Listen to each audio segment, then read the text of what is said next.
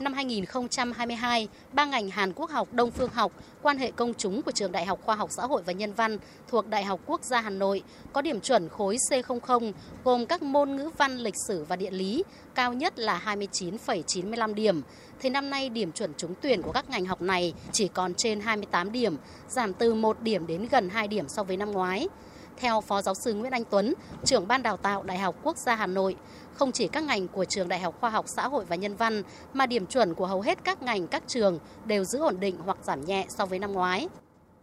Việc à, giảm à, điểm chuẩn ở các ngành cao so với năm ngoái thì theo tôi cũng có thể nhiều nguyên nhân. À, một là năm nay là phổ điểm do Bộ Giáo dục Đào tạo công bố thì à, ở mức phân hóa cao thì cũng có giảm hơn so với năm ngoái. À, tuy nhiên, một theo tôi một trong những nguyên nhân quan trọng đó là điểm ưu tiên dành cho thí sinh có điểm cao năm nay theo quy định của Bộ Giáo dục Đào tạo năm nay là giảm so với năm ngoái. Chính vì vậy những thí sinh có điểm cao sẽ có điểm mức điểm ưu tiên thấp hơn và do đó là điểm chuẩn của các ngành cao sẽ có xu hướng giảm.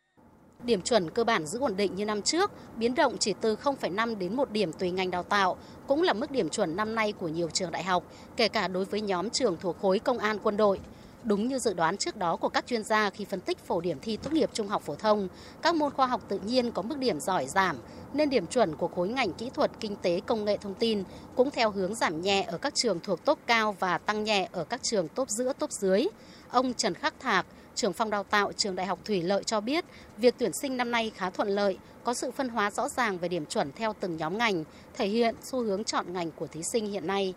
Khối xây dựng thì ờ, ngành mà cao điểm nhất thì là 21 điểm. Đấy là rất là tốt so với ờ, những năm trước. Và đối với cái ờ, khối công nghệ thông tin, khối kinh tế và quản lý thì chúng tôi vẫn duy trì là ở cái top trên là điểm là từ ít nhất là từ 24 cho đến 26 điểm. Trường đại thủy lợi sẽ không có tuyển sinh bổ sung và chúng tôi đã đủ cái lượng chỉ tiêu mong muốn của nhà trường và với kết quả khá cao.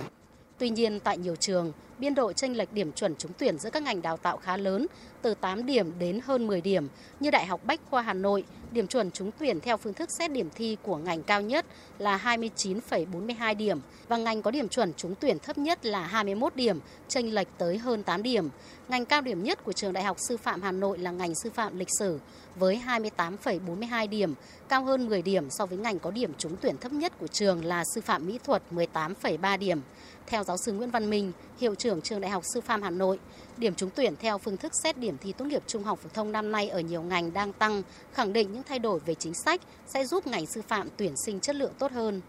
Trên cơ sở cái phân tích điểm sau khi mà lọc áo đấy, thì cái điểm mà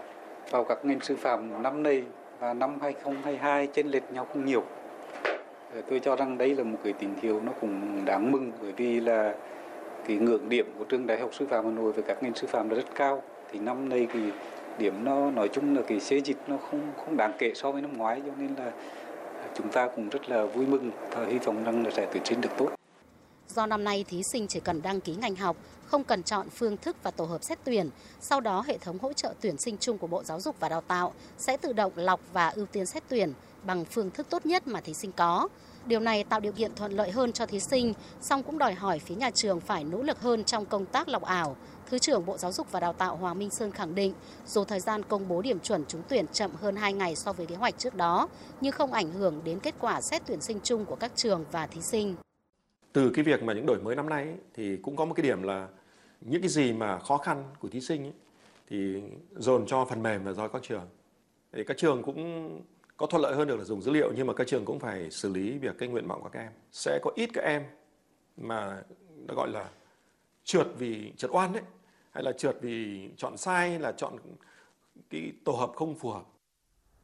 Theo quy định của Bộ Giáo dục và Đào tạo, Chậm nhất trước 17 giờ ngày 24 tháng 8, các trường đại học phải công bố điểm chuẩn trúng tuyển. Tất cả các thí sinh trúng tuyển cần xác nhận nhập học trực tuyến trên hệ thống hỗ trợ tuyển sinh chung của Bộ Giáo dục và Đào tạo trước 17 giờ ngày 8 tháng 9. Nếu thí sinh không xác nhận nhập học trong thời gian quy định, coi như các em không trúng tuyển, sẽ phải đợi xét tuyển bổ sung và các đợt xét tuyển tiếp theo của các trường đại học. Các đợt tuyển bổ sung sẽ bắt đầu ngay khi thời gian nhập học đợt 1 kết thúc từ ngày 9 tháng 9 đến tháng 12.